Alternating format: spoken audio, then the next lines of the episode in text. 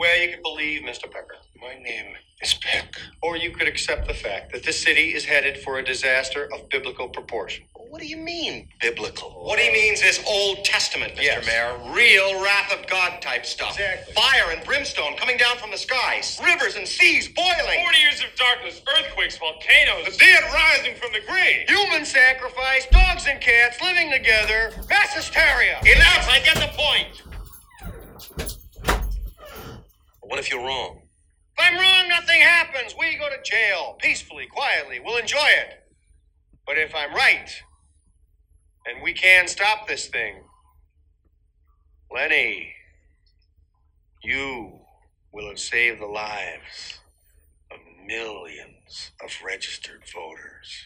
You want some sexy, you want to laugh. Licensed to Talk. Lessons of Talk is brought to you by Good Speeds Beverage Center, 2202 Seneca Street. They got seltzers, heavy beers, light beers. Get Tommy off his ass and have him help you out at Good Speeds Beverage Center. First in Buffalo, firemen owned and operated, 391 Abbott Road. Custom t-shirts, custom hats. Get your custom gear at First in Buffalo. Mr. Submarine, 1977 South Park Avenue, serving South Buffalo since 1963. Lowest prices in town. Try the ham sub, salt and pepper. Tell them License to Talk sent you. Bottle Rocket Beer Reserve, 2182 Seneca Street. They got you could book your private events there. A lot going on. The Rocket is stocked and ready to rock. Go Bills. Vinyl Vibes. Check them out on the gram at Vinyl Vibes Buffalo. Vinyl stickers, decals, and custom designs created by our boy Quails at Vinyl Vibes. Dog Ears Bookstore, 688 Abbey Road. Don't get your coffee from Timmy. You can get it from Tommy. Get in there, support a local business, buy a book, and read something. Charlie's Boatyard, 1111 Furman Boulevard. Great fish fries, great sunset. Service is great, drinks are cool. They will keep you refreshed at Charlie's Boatyard.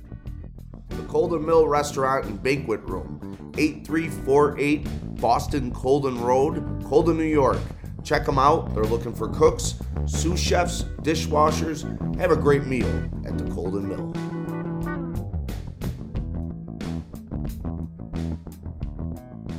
All right, Marky, episode 71. We are joined by Ben Carlisle. He is a UB graduate. He's a resident of Buffalo. He recently ran a grassroots campaign basically by himself as a write-in candidate for mayor.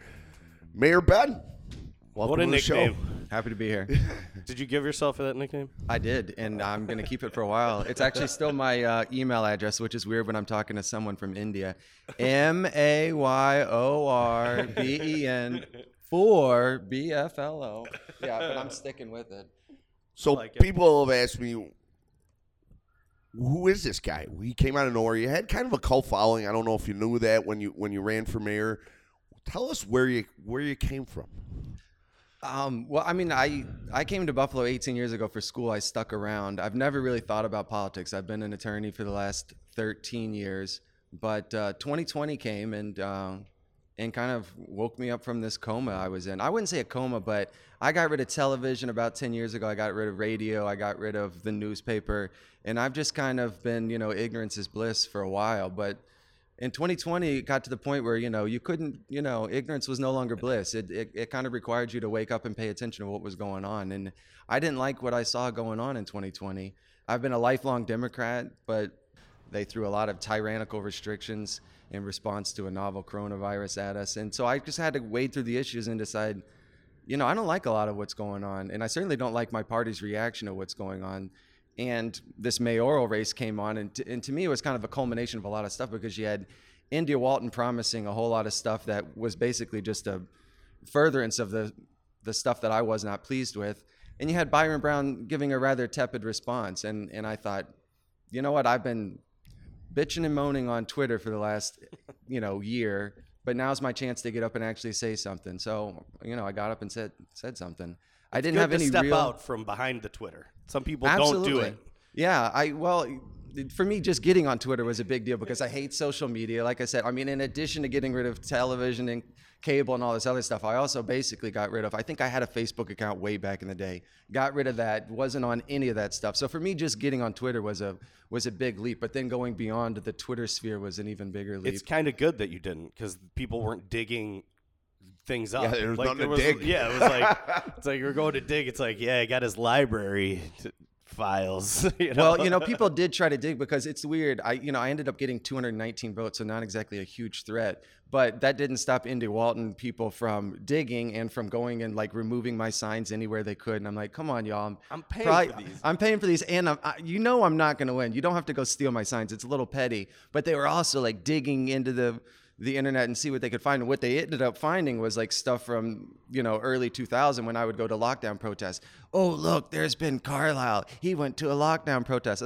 I organized that one. I didn't just attend it. So thanks for finding that dirt you think you just found. Well, what's interesting too is the other two candidates spent over $1 million. Where'd you spend? $5,000? A little less than that. I think, I haven't looked at the tally in a while, but, spent a few of my own dollars, like maybe $1,000, maybe a little bit more, and then I think we raised about $2,500. So call it like $4,000 ish, something like that. Raised and spent about $4,000.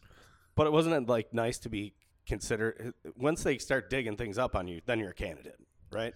Yeah, I was a little flattered actually. Yeah, I was like, okay, they're gonna dig, and I was like, what are they gonna find that they're gonna try to go with? Because frankly, there's a few things that would have made me blush, but that wasn't one of them. Yeah, I was like, justify the fact that you were at a lockdown rally. Okay, I was at a lockdown rally. You got me. And I mean, when it first happened, the primary first happened, I think there was a lot of people, especially in South Buffalo, in my neighborhood, that were in total shock. And they didn't know what to do. There was a lot of, well, we got to get this guy to write in. We got to push the mayor to stay in. And I had a couple friends going, well, what about this Carlisle guy? Why don't we talk to him?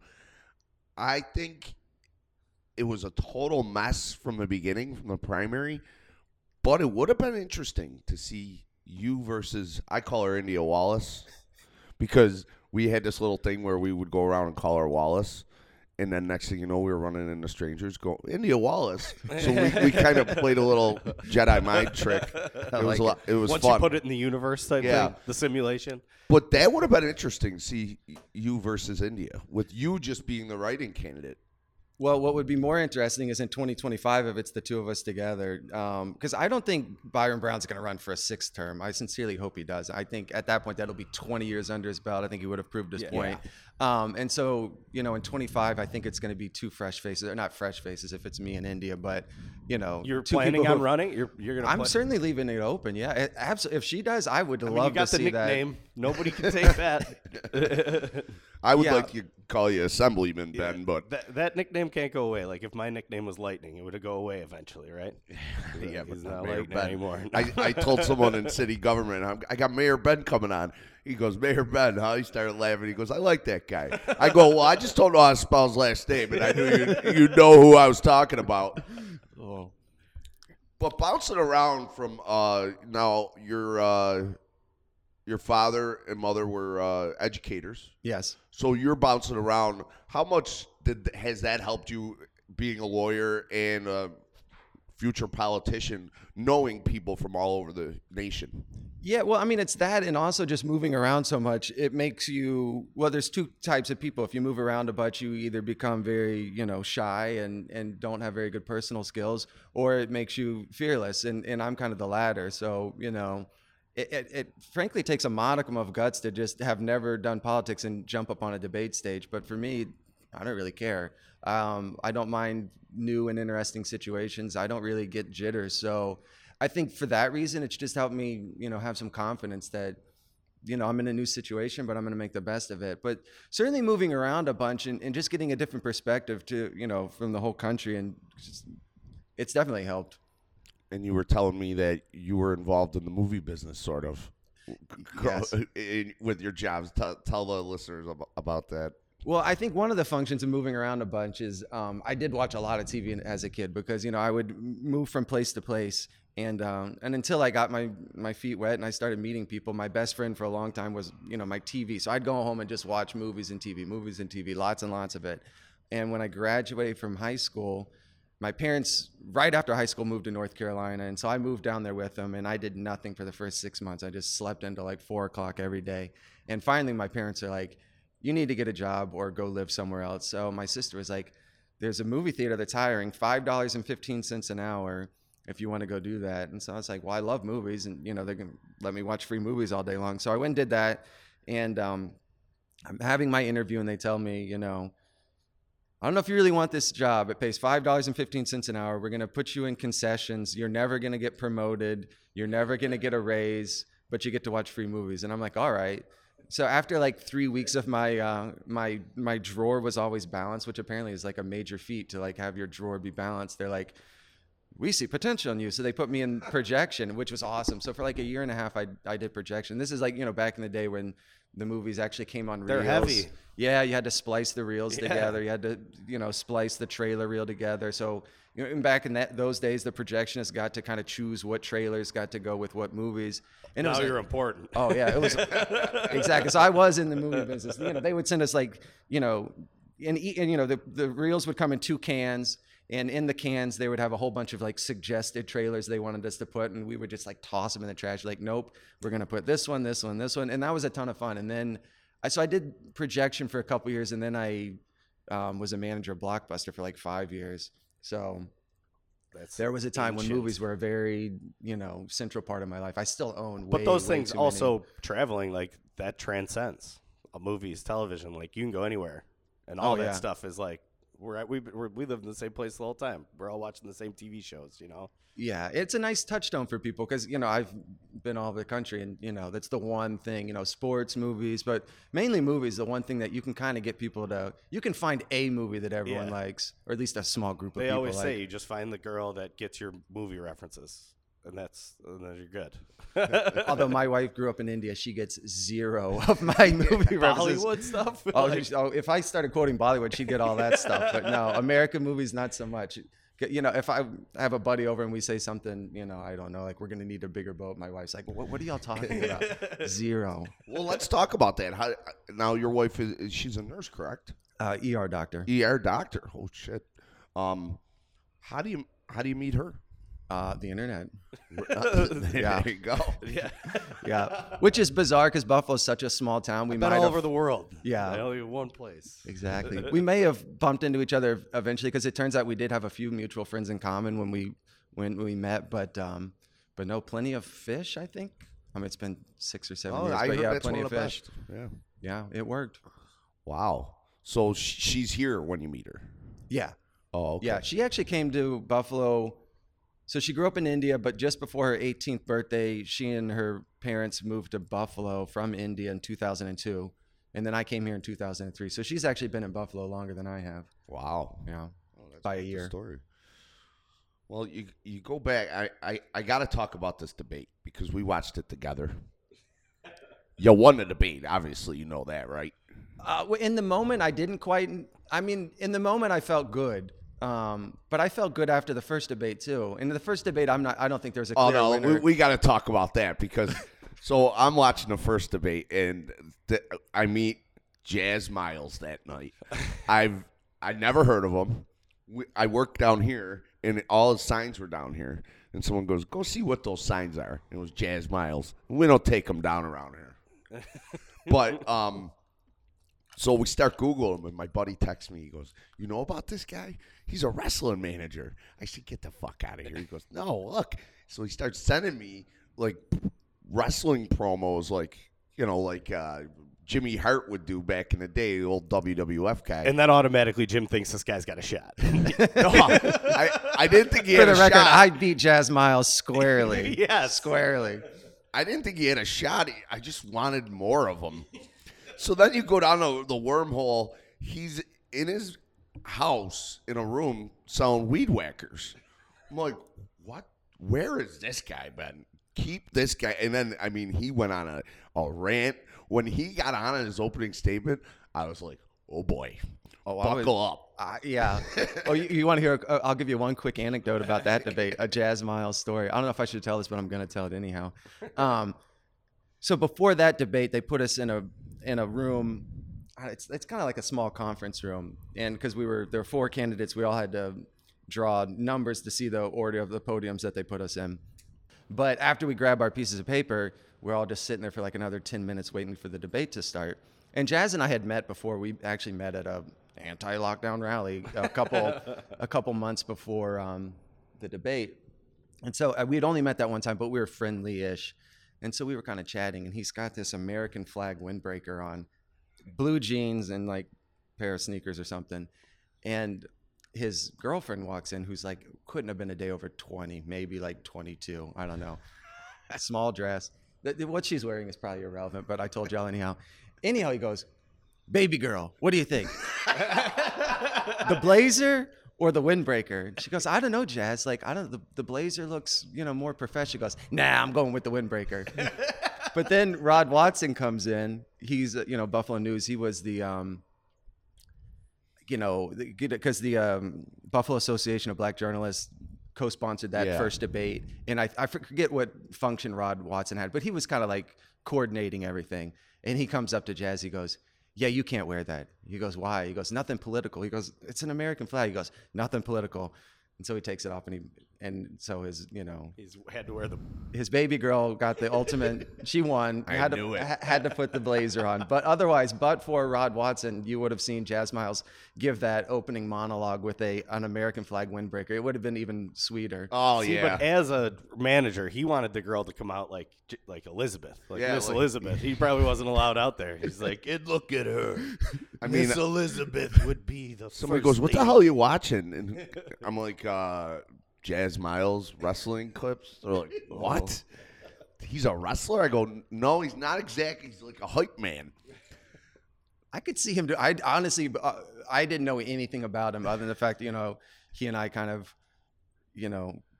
are both opposed to lockdowns, and that's the only thing I knew about the guy. But now I know that he has a penchant for American flag windbreakers. And I heard he had like a book, like he was reading from, His opening statement was like very not crazy but bizarre, and he was very serious. He's very serious. Yeah, I wouldn't say it was crazy. It would just seemed to be crazy. I think it was just the way he, I don't know, his eyes. I don't know, but he scared some people. That's for sure. Well, I tell you, the other interesting thing is, I'd never done a debate before, and it was a little hot up there, and I'm looking at Jazz. He's got sweat coming down, off. And I'm starting to get hot. And I look to my right, and here's Byron Brown, cool as a cucumber, not an ounce of perspiration. I'm like, this guy's a pro. Oh, yeah. I was impressed. Byron Brown is good, man. He remembers everybody's name. I mean, Jim is always impressed with the podium. He's like, if the podium shows up, no, you're fucked. He's like, the podium's coming. He's like, it's getting set up. Dude, Byron Brown's driver might be one of the coolest guys I ever met. He had me laughing for 2 hours, and we were waiting for. And I was like, he's got some cool people around him. He's like a.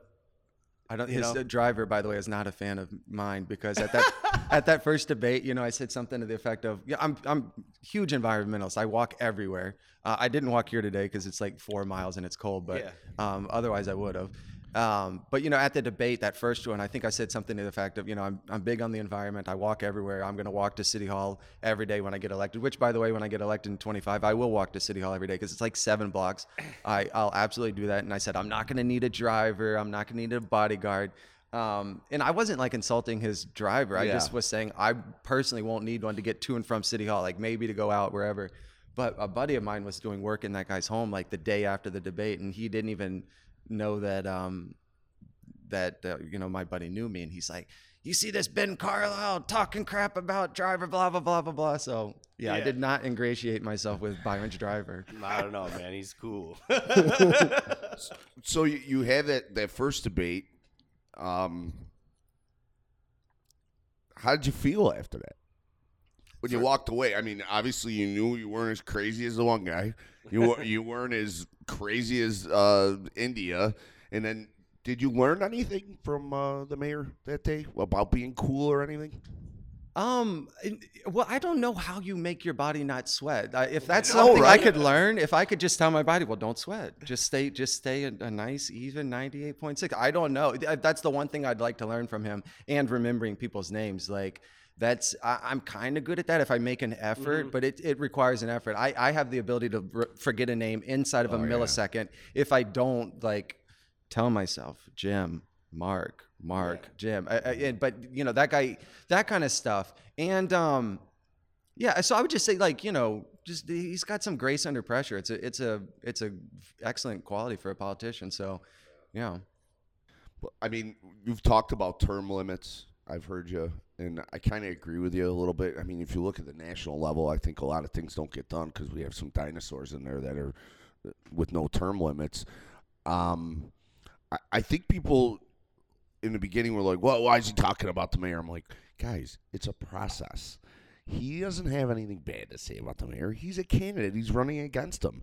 Term limits are a good idea. Maybe we should look into that around here, you know? Yeah. And honestly, I don't think it's just with the mayor. I would like to see term limits every. So it wasn't me just necessarily going after the mayor. Anyone, I think 2 terms for any elected office all across the country. And I'm not saying like 2 terms and then you're done in politics. Just find some other, you know, government teat to suck off of after that, you know. Be mayor, then go to Congress, go do whatever you want. But if you're in one position too long, it just gets a little stagnant. And I think, honestly, you know, I moved to Buffalo in 2003.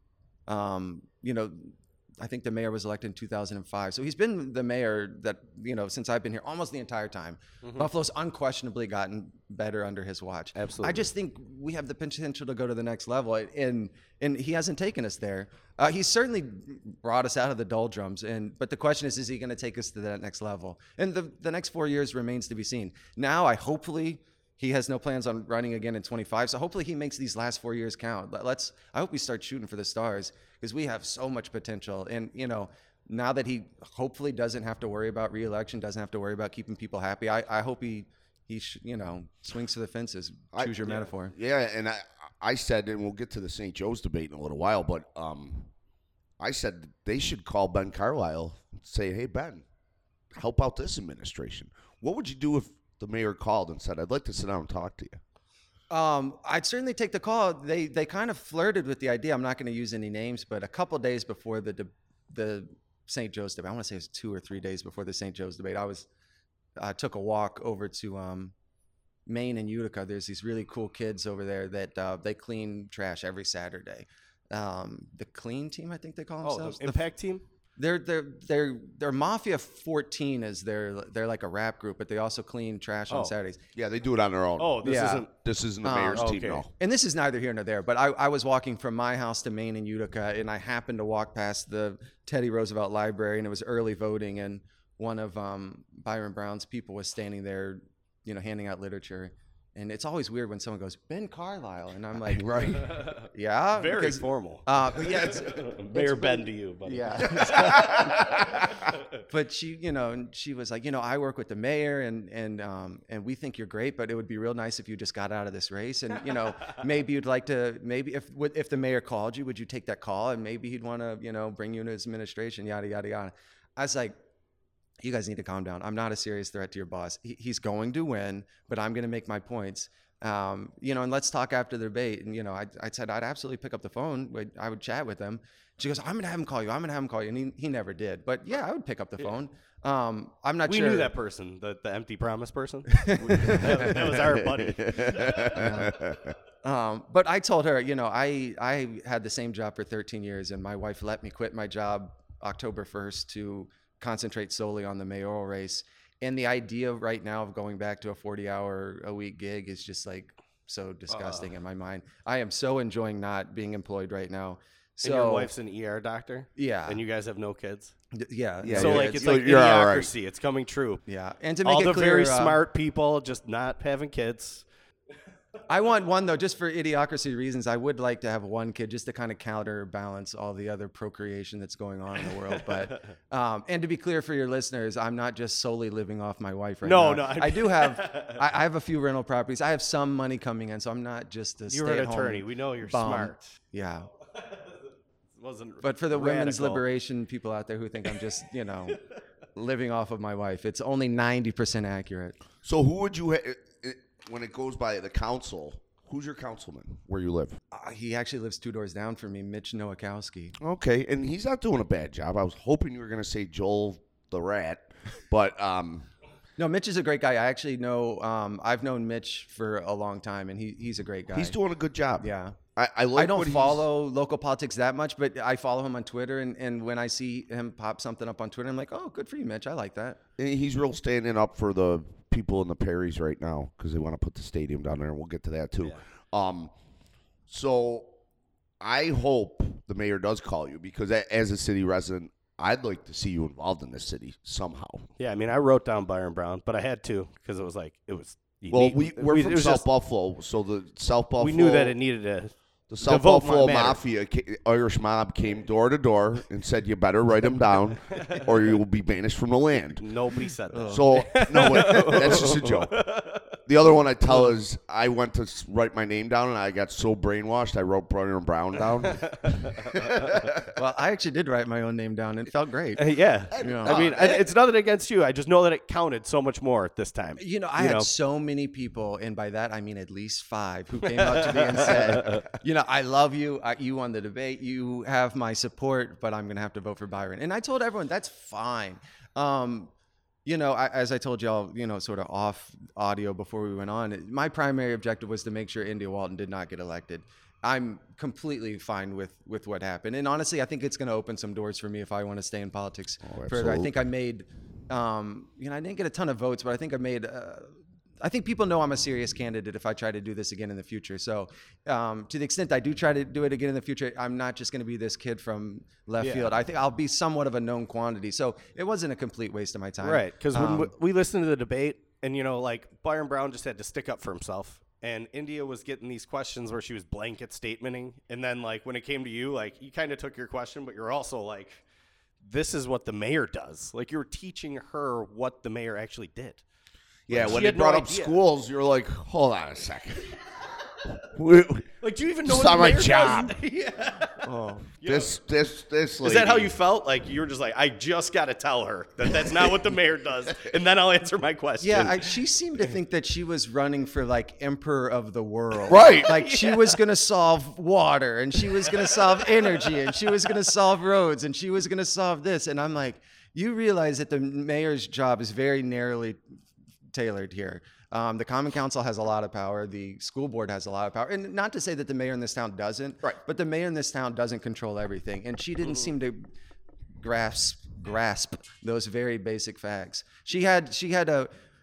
They gave her a script, and one of the, you know, you guys heard all of it, but it's like, I believe the people who are closest to the problems are closest to the solution. She probably said that 9,000 times. And if you listen to these other progressive leftists, that's one of their catchphrases these days. So it's like, they gave her like 10 or 12 of those little catchphrases to memorize. And I mean, she memorized them. She had them. She didn't skip a beat. I didn't think she was bad. She's was not like, bad. It's just. Were you answering any questions? I don't feel like she answered a question ever. So here's another like tiny little weird anecdote. As I'm walking, you know, to help pick up trash the Saturday before that debate, and I stopped and was chatting with one of Byron Brown's supporters. One of India Walton's supporters sees me and goes, "Hey Ben," and I'm like, "Yeah."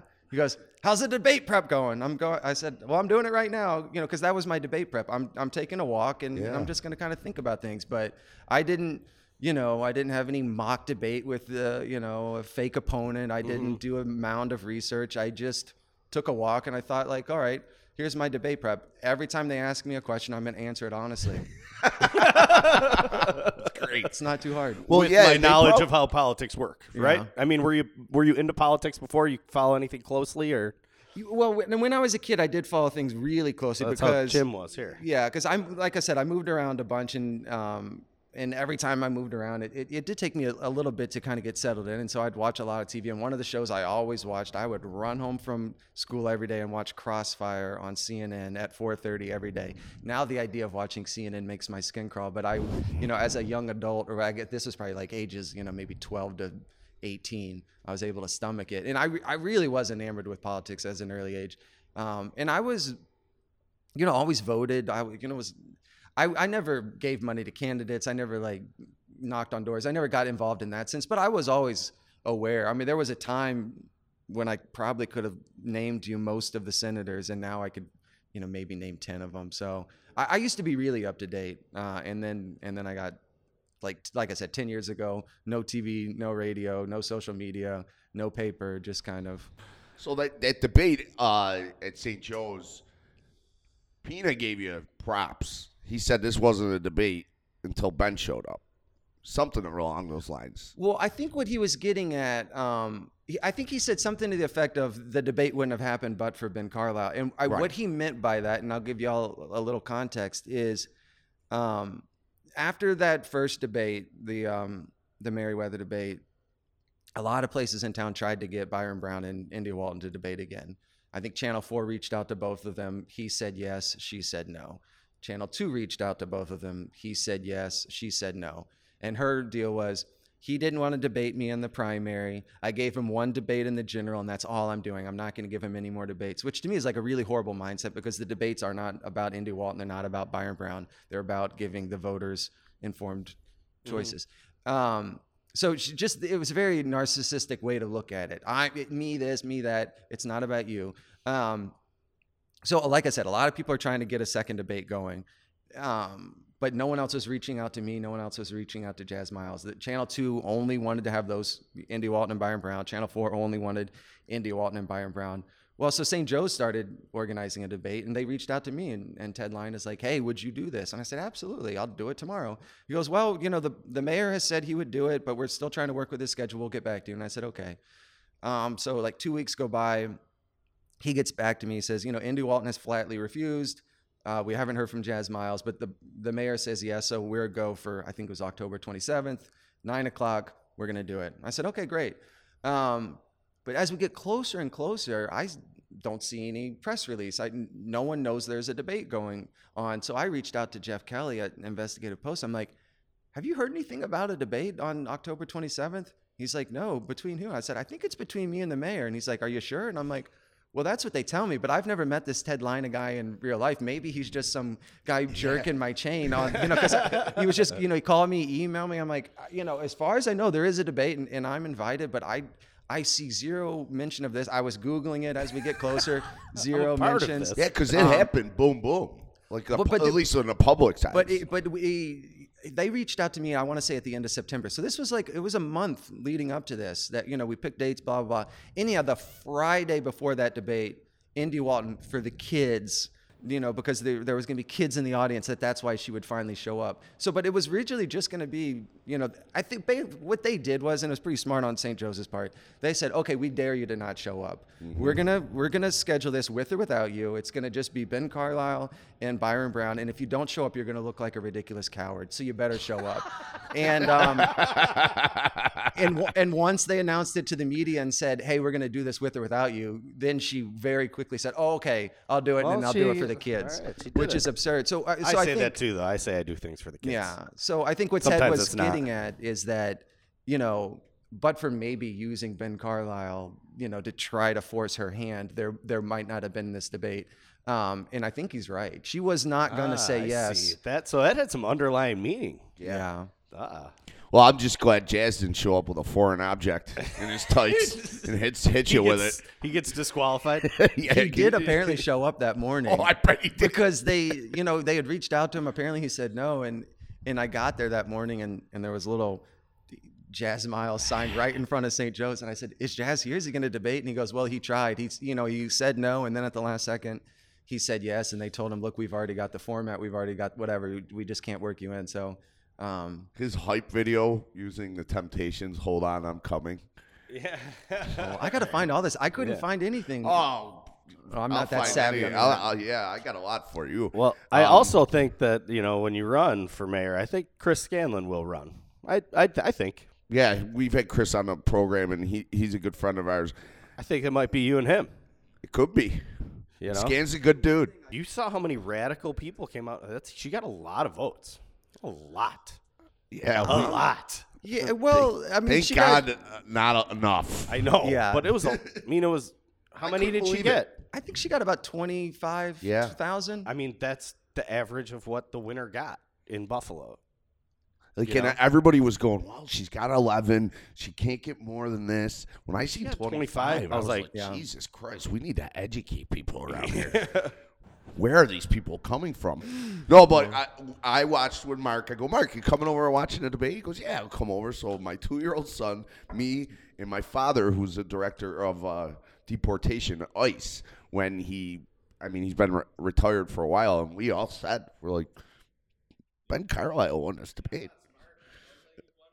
Yeah, so, I mean, you are very vocal about the mandates and shots and this and that. And I'm in the restaurant business. I'm a bartender. Friends that are bartenders. The day before the biggest bar day in Buffalo, we got mask mandates. And I went out. It wasn't as crowded as it usually was. And these guys got their balls kicked in for a whole year. Finally, they can make some money. I don't know where to begin with this because it's just, I'm not a scientist, Ben. You're not a scientist. Marky does play one on TV occasionally. But this is a tough time in life right now, in the world. Yeah. Well, I think, you know, we're not scientists, but we have common sense. We have common sense, and we have a world of information available to us in these computers and via the internet. And the information is out there. The truth is out there. It's being censored left, right, and center. But you can find it. If you stay really, really up to date, you almost have to look at it daily, because if you don't look at it daily, you know, something's going to be rabbit-holed, or not rabbit-holed, it's going to be obliterated. But if you stay up to date, you can find the truth. And the truth is, I don't mind if people want to wear masks, but they just don't work. 7 states never had a mask mandate. You look at those 7 states and you compare them to similarly situated states that have similar density, similar population. Their trajectory did the exact same thing. They just don't make a difference. You could maybe make a case for N95 masks if you wore them properly fitted all day, every day, but you can't breathe in those things. You can barely breathe in the other ones. The other thing is, even with those, what you need is when people are sick, they need to stay home. Exactly. I can't tell you how many times I've seen someone wearing a mask who I generally don't see wearing a mask. And I'm like, hey, Bob, Cliff, Joe, why are you wearing a mask? Oh, I'm not feeling too good today, so I thought I'd put the old mask on. And I'm like, well, here's the deal. If you're not feeling real good today, you should be staying home. That's kind of this. But the masks, you know, number one, don't work. But number two, I think give people a false sense of security. Like, oh, well, I'm sick, but I've got my mask, so I can now go out.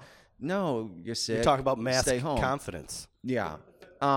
So I think for just 2 reasons. Number one, they don't work. Number two, they give people a false sense of security. Number three, they have horrible, horrible deleterious effects on kids, you know, especially young kids. They need to be, we learn so much from each other doing facial cues. Like, it would be, watching someone like a waiter or bartender try to crack a joke when they've got a mask on, you have zero clue if they're joking, if they're being serious. Everything like gets a text lost. Message. I ran into that a lot. Yeah, I'm like, fucking joking. Pull the mask down. Like, oh, okay.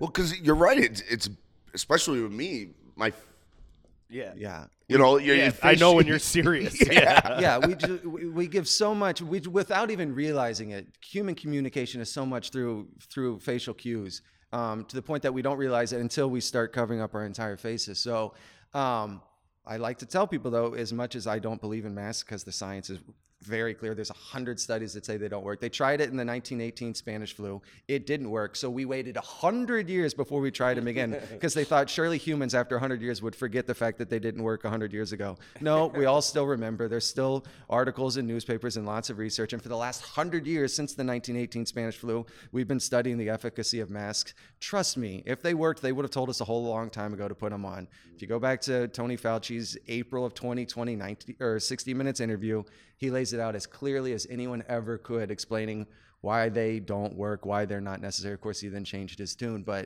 if you go back and listen to what he said in April of 2020, truer words were never spoken about masks. They just don't work. So if you want to wear them, great. I'm not anti-mask. I'm not going out there trying to rip them off people's faces. I'm not ridiculing people for wearing them. If it gives you an extra layer of security, fine. I don't wear it if you're sick. Stay home if you're sick. But if it makes you feel better, wear a mask. Wear 2 masks. Wear 3 masks. Where I have a real big problem is when you try to tell me I have to, when you try to force people to institute mask policies in their own establishments. Everyone is sick and tired of telling strangers what to do. When someone comes into your bar, into your restaurant, you want to make them feel at home. That's the whole, service industry is about making your guests feel welcome. If you start off your encounter with someone in your restaurant on a bad note, oh, sir, you have to put that mask on. Oh, sir, you have to be seated. Oh, sir, you have to stay 3 feet apart. Oh, sir, don't remove that partition. No one wants to do that. So for the people who are ultra afraid of this virus, stay home.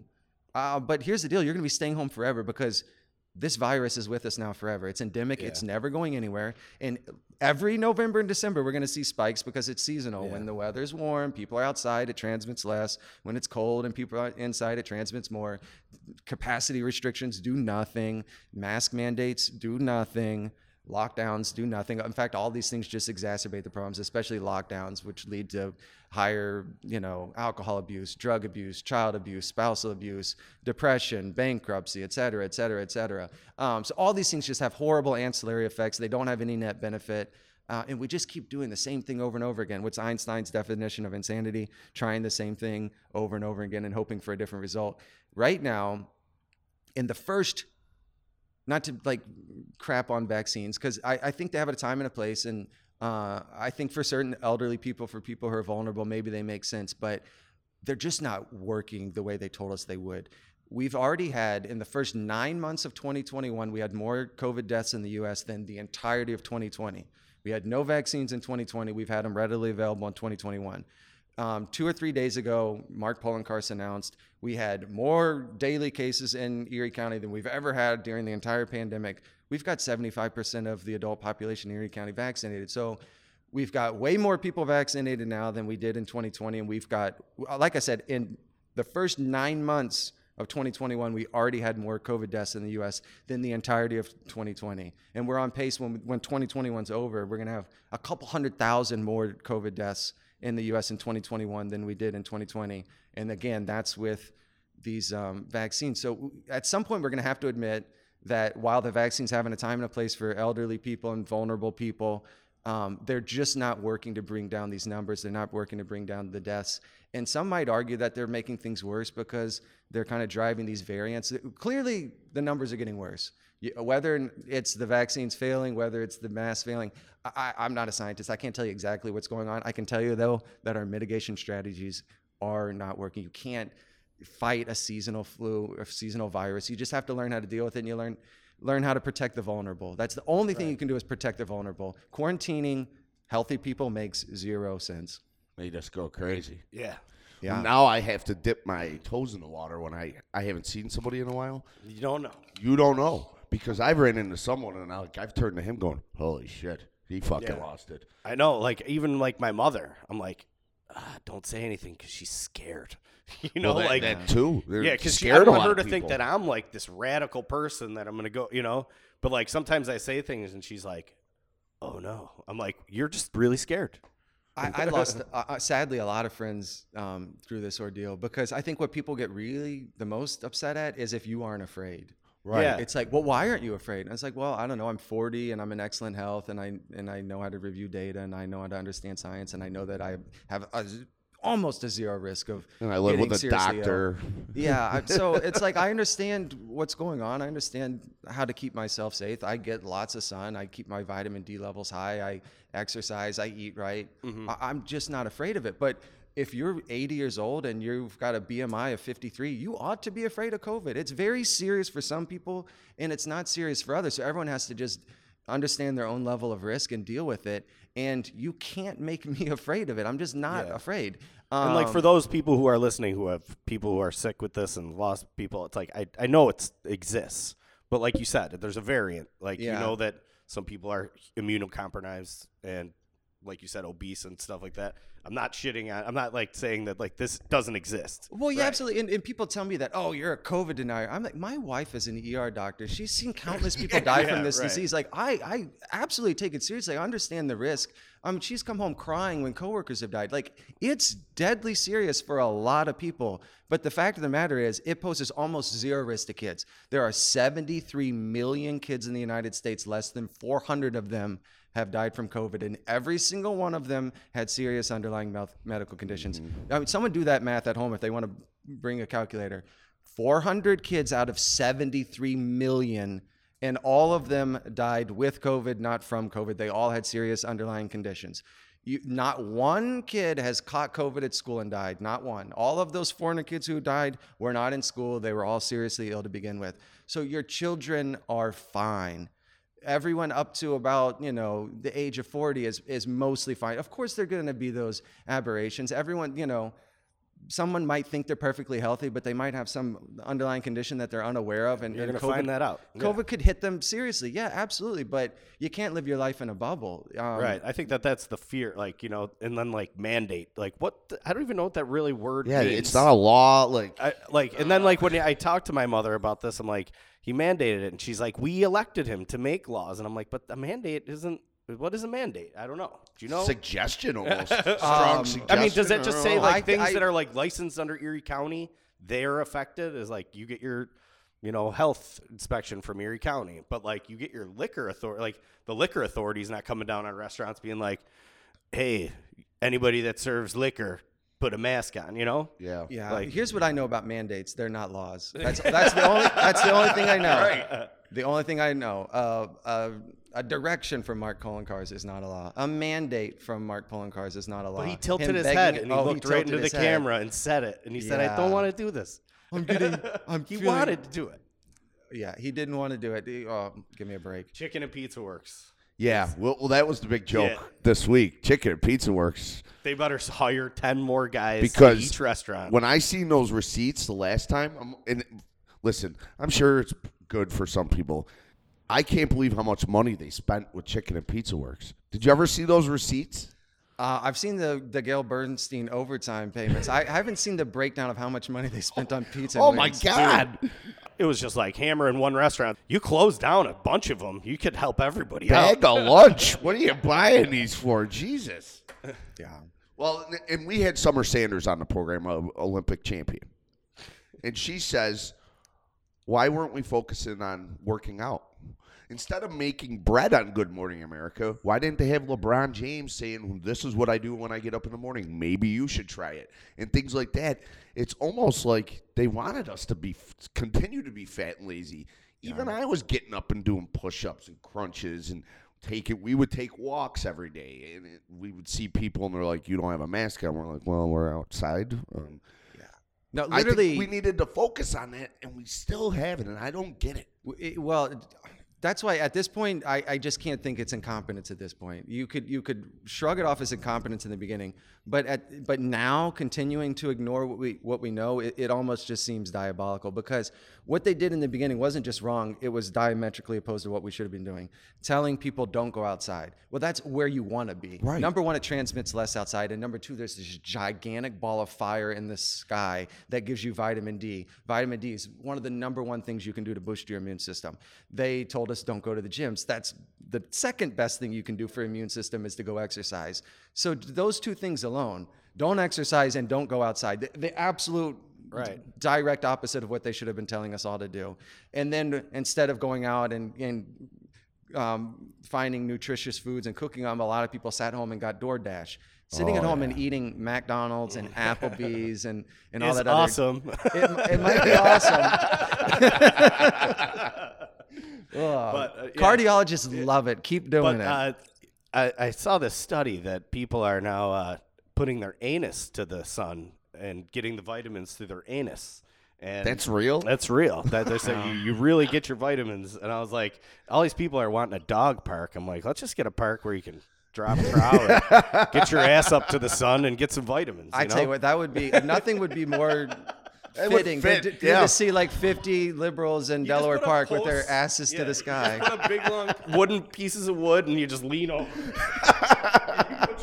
To the sun, and you know you're getting your vitamins. Everybody wants this fucking dog park. Well, here's the question. So apparently we elect our leaders to mandate, and we just blindly follow. So if Mark Poloncarz tells us everyone has to do it, a minimum of 10 minutes of ass to the sky every day, and I'm going to send out sanitarians, and I'm going to make sure everyone. That's only 9 minutes and 30 seconds. I mandated 10 minutes of ass to the sun. So where does it stop? Like I kind of got in an argument the other day in a restaurant.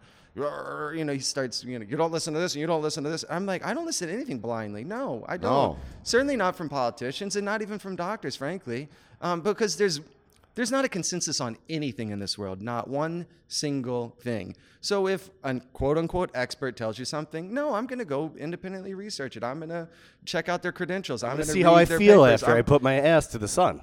Exactly. Yeah. I feel great. No, I don't feel great. I'm not just going to blindly follow mandates. Yeah. But a lot of people were, and that I do. I just want to see where's the line, because apparently so many people haven't found their line yet. I found my line day one. They said 2 weeks to slow the spread. I said, nope, not going to do that. That looks like a complete lie to me. So I just day one, nope, not going to do it. But a lot of people, you know, they slowly have woken up. You know, it takes people different months, different stages. But some people, I just don't know if they're ever going to find their line.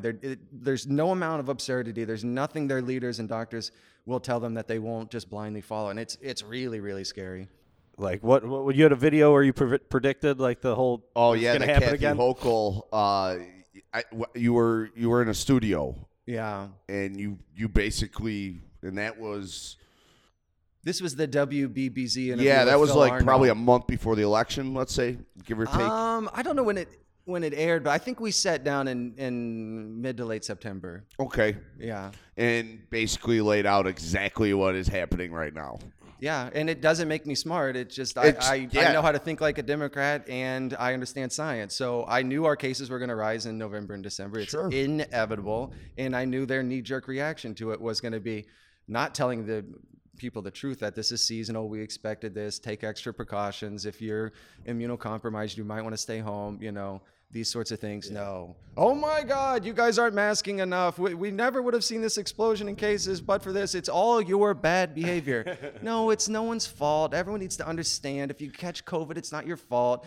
All this, it used to be Democrats were really big on not victim shaming, but now it's horrible victim shaming. You guys have seen Pat Burke, you know, if you catch COVID and you didn't get the vaccine, then he wants to make it to where insurance companies don't have to pay for your coverage. Yeah. Victim shaming. It's your fault you got COVID. Yeah, you didn't take the vaccine. You didn't wear a mask. It's your fault. But, you know, every day millions of people who diligently wear their masks and got their first shot and their second shot and their third shot are still getting COVID. So it's no one's fault. Is there anybody standing behind him being like, that's right?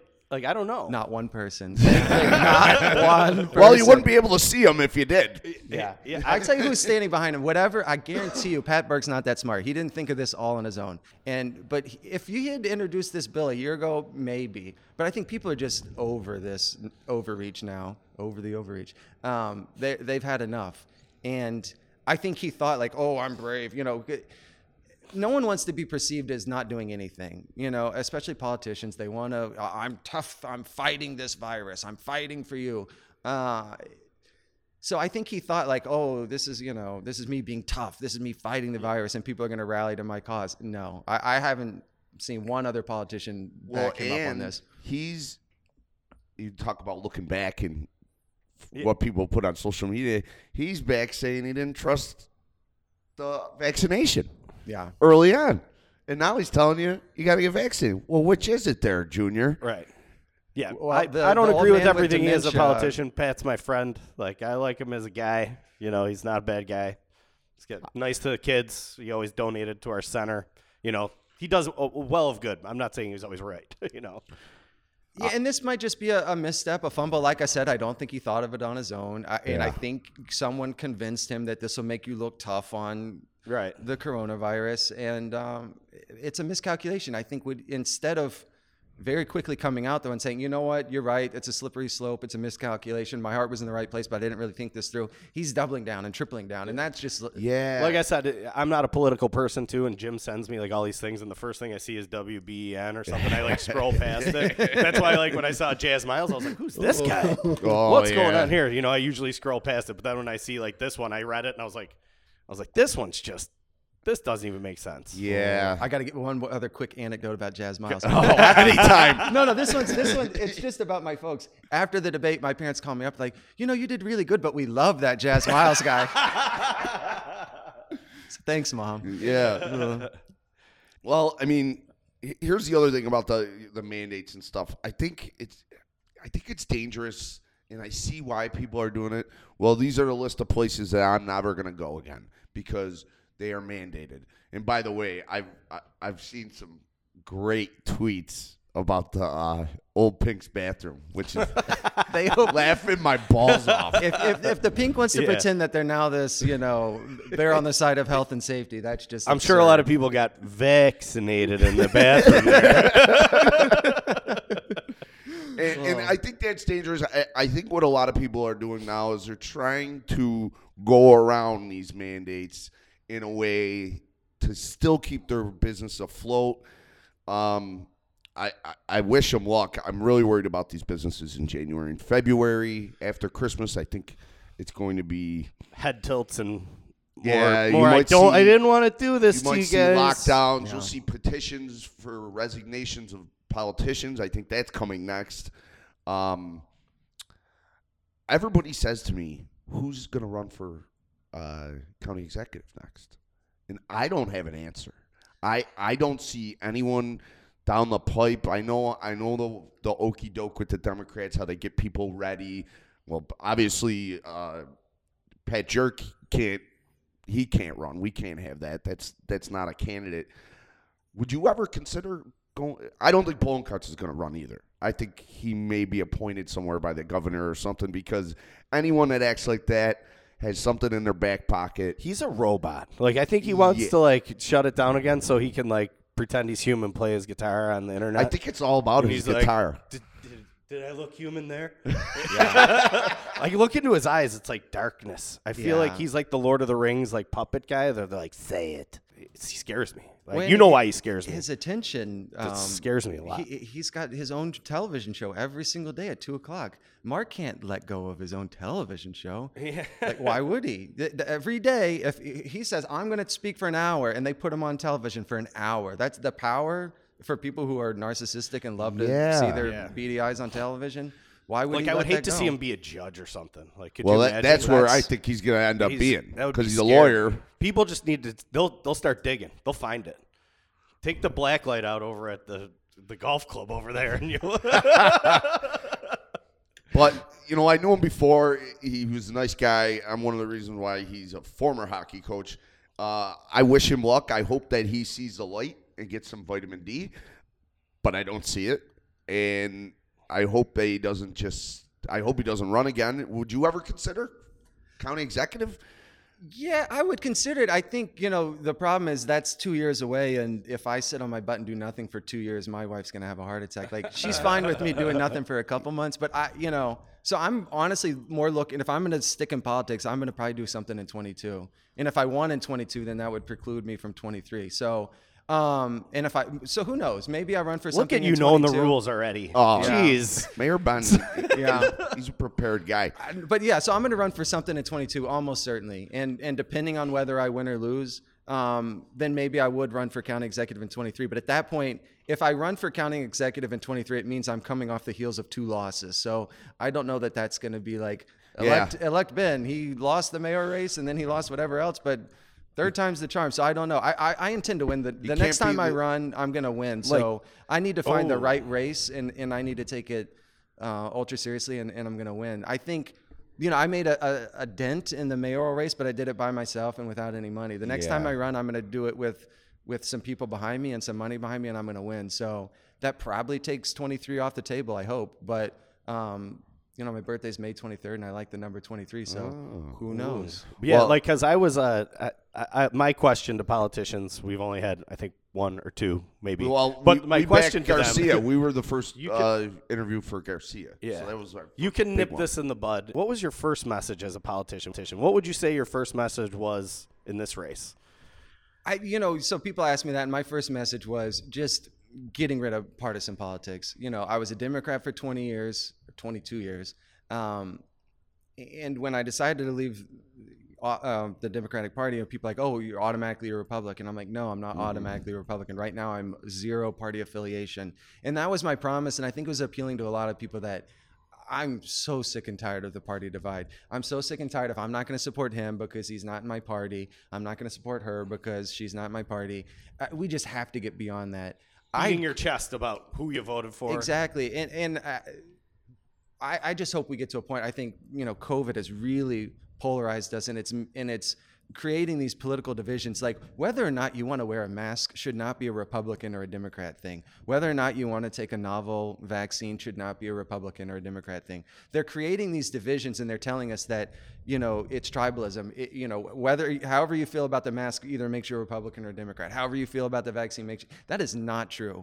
And so what I wanted, my promise to people was, I'm going to analyze every single issue with integrity, with honesty, with an open mind, and without viewing it through a political lens. And so that would be my number one goal as a candidate, is to just not succumb to party politics, to never, ever, ever put party over the people. And frankly, I got a whole 219 people to rally behind that message. 219 is a good number. Yeah, well, you had that guy that had 3. I never heard of him. I was like, remember I said to you, so if I would have did a write-in campaign and got 4, they would have put my name on the news. Like, you're like his idol. He wanted to run so bad. Well, I'm glad that the mayor did and he did, because imagine if I would have won against India. You got killed. I can't. I wouldn't have got killed. No, here's the thing. I would have got canceled. I've known Jim a long time, and we started doing this podcast. It's like, why with Jimbo? And I'm like, because I had to go back to my Tommy Boy reference. I had to say, because it's like selling a ketchup popsicle to a woman in white gloves. It's like, if we can get people to listen to this, like, people do not like Jim. Well, because I'm a free thinker. Yeah, and like, I do the research before, you know, like you said, a party. I was talking to a couple area politicians. They're like, oh, well, I got to stick with the party with India. And I'm like, fuck the party. What about the people? And the people are scared of what could happen here. So maybe you should think about the people and not your party. Well, and that's what's really, really frightening. Because normally, you know, you get your two generic candidates. You got your generic Republican, you got your generic Democrat. And in that scenario, then I can see reflexively just going with your party candidate. But this time around, I've met India Walton a couple of times. She's a nice person. Sure, but she's a smart person. But she would have been a disaster for this town, an absolute disaster. She's got an ideology that's absolutely crazy. She's on camera saying she wants to defund the police. She's on camera saying she's a socialist. So if there was ever a time in your life you didn't just blindly vote for the person who was your party's nominee, this would have been the time. But an unhealthy number of people in this town said, well, she won the primary, she's the Democrat, I'm a Democrat. I have to, despite everything I just listed that would make her completely unqualified. Yeah, I'm disappointed in a couple of these guys. I'm not going to throw them under the bus, but it will not be forgotten, especially when I see them. And he knows how it is. It gets a little uncomfortable. They won't notice with the mask. Is he happy? Is he angry? Is he happy? Is he angry? I don't know. That's the one good thing about the mask. He's like, I'm not going to order a confusing drink, though. He's like, a beer. Any beer. I could throw my voice and I could impersonate people. So, like, I'll go through Wegmans and I'll just start fucking with people. Oh, I like that. I've entertained myself with the mask just because I don't want anybody to talk to me, let alone about a mask or whether I got one. So I just throw it on, and it's basically Wegmans or Tops. I don't shop at Wegmans anymore. But I hope to see you. I would love to see you move into. Do you remember when we were going to vote, the mask, the guy that knew us in the line? This is, so we go to vote, and our buddy Smitty's in line. And there's a woman out there. Like a British woman. Telling me I got to have a mask on. And I'm like, whoa, whoa, whoa. It says please. It doesn't say that I have to. And this guy doesn't recognize us in line. He's still looking forward. And then, like, the conversation keeps going on. And then he goes, Jimmy, just put a fucking mask on. Yeah, he was like, this is going to get out of hand. He was just like, please, for me? I go, fine. Are you British? What is going on here? What, do we vote for the Queen, Marky? They're like, please, just don't. I just want to vote and leave. Like, please don't do this. And I'm like, well, my councilman said I don't have to wear a mask. And here we are. We were like, fuck it. All right. We'll do it for Smitty. He's a good guy. Yeah. But I'd like to see you move into Pat Burke's district and challenge him. I know that you have a lot of national guys, I think, that have said, you need help on whatever you run. I'm with you. I've seen some of them. I see Caputo loves you. It's all, I honestly, I'll take support from wherever I can get it. Yeah. And I'm keeping my options open. I don't know. I don't live in Pat Burke's district, right? And I don't know that I want to deal with the snow in Pat Burke's district. I'm from Louisiana, so I live downtown. I get like a centimeter of snow a year. Well, you moved to his South district. It's like 4 feet every day, so I don't know. You moved to South Buffalo on the outskirts of his district. You will love snow because when we get killed with snow, the whole place shuts down. It's beautiful. Bars run out of booze. Which I don't think that'll happen again. And there's a lot of camaraderie. So I think you'd change your mind on that. If I'm within walking distance of bars that stay open, I could probably handle a snowstorm. Yeah. Sorry, doll, I got to go out and deal with I'm going to go shovel some sidewalks, some constituents. Got to get my name out there. There's something going on. Yeah. Well, there was a joke, like guys that stop into bars, like, oh, he tells his wife he's getting bread one slice at a time. But I enjoyed watching, and you're still a good follow on Twitter. It's crazy times, Mayor Ben. I really hope we pull through it, and I hope guys like you, smart guys, thinkers like you, grow a bunch of kids.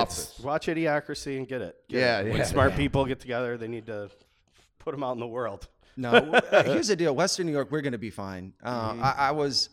This time last year, I wasn't as optimistic, but I'm super optimistic. We're gonna be fine. We're gonna, it's gonna require just being a little nicer to everyone's neighbors. People who don't have your same perspective, we're just gonna have to be a little nicer and talk to them. 2020, I got really jaded, and now I'm trying a different approach, and it's trying to understand, honestly, the mental torture that a lot of people have gone through over the last 18 months, and it's affected some people very seriously, and they don't need to be ridiculed. They just need to be talked to rationally, and I understand where you're coming from, but walk me through it. That's what it's going to take. The community's going to have to come together, and you said I called it with that interview and where we were going to be in November and December. Doesn't give me any happiness whatsoever. I don't want to go around saying I told you so, although I did tweet out I told you so. I told us so. I don't want to be that guy. I'd rather when this is all over. Who was right and who was wrong, who overreacted, who underreacted. I hope we just skip right past that. I've got a couple of buddies that just still don't talk to me because I don't believe the garbage on MSNBC, and I think for myself. They don't talk to you face to face. Like, they see this. It's all social media. It's like we're not together anymore. People, when you get in front of them, they're not the same. We notice it more and more. Everyone's like, oh, get this guy on your podcast and be really funny. And then we kind of leave you put a microphone in his face, or, you see somebody face to face. It's not always the same exact reaction. Like your buddies could be like, okay, fuck you. You said this on Facebook. It's like, yeah, but you didn't know how I said it. And that's a big thing. Well, I hope people work out. I tell people all the time. I know it doesn't look like I do, but I do a couple calisthenics in the morning. Eat your vitamins, get your zinc, get your ass up, get your sun. And think. I think that's the main topic on this episode. You got anything else for us? No. I would just to wish everyone a happy Thanksgiving.